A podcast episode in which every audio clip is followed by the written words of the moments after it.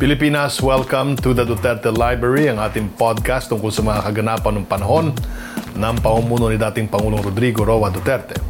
Dito babalikan natin ang ilan sa mga pangyayari sa administrasyon ni Tatay Digong. At baka may mapulot tayo na aral o di kaya may maisip tayo na nagawa na noon na maaaring ipagpatuloy o gawing basehan ng mga follow-up programs.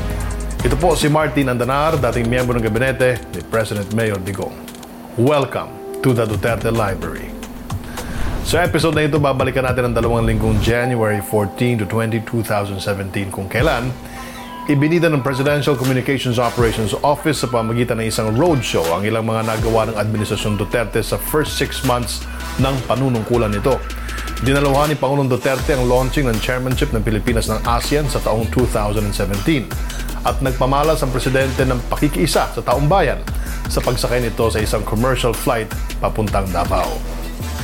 Pilipinas, ito po si Martin Andanar at ito ang The Duterte Library. Mula sa ating digital archives.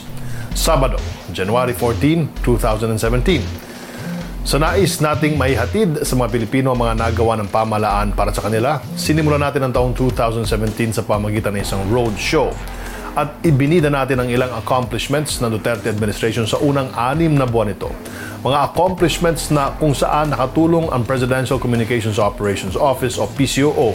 Kasama na dito ang paghahanda para sa ASEAN Summits 2017. Ang pagbuo ng Task Force on Media Security, ang pagpapatupad ng Freedom of Information at ang paggamit ng social media upang makatulong sa pamahalaan sa panahon ng national disasters.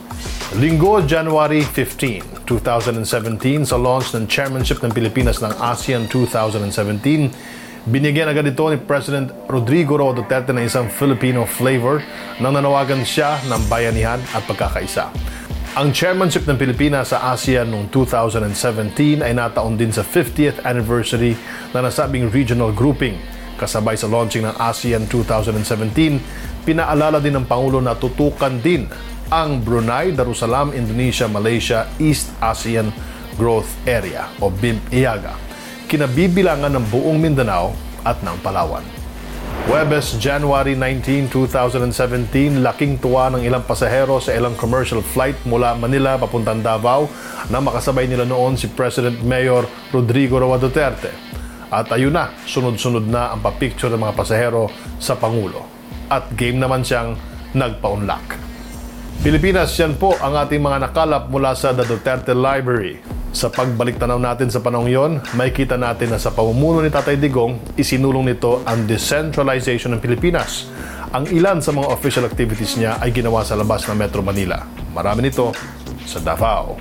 Sa kanyang halimbawa, nais niyang sundan ng marami pang Pilipino ang pagsagawa ng marami pang mga activities sa iba't ibang bahagi ng kapuluan upang makalat naman ang mga growth opportunities para sa mga kababayan natin doon at yan po ang isa naman pagtatanghal ng The Duterte Library, ang ating podcast tungkol sa mga kaganapan ng panahon ng pamumuno ni dating Pangulong Rodrigo Roa Duterte.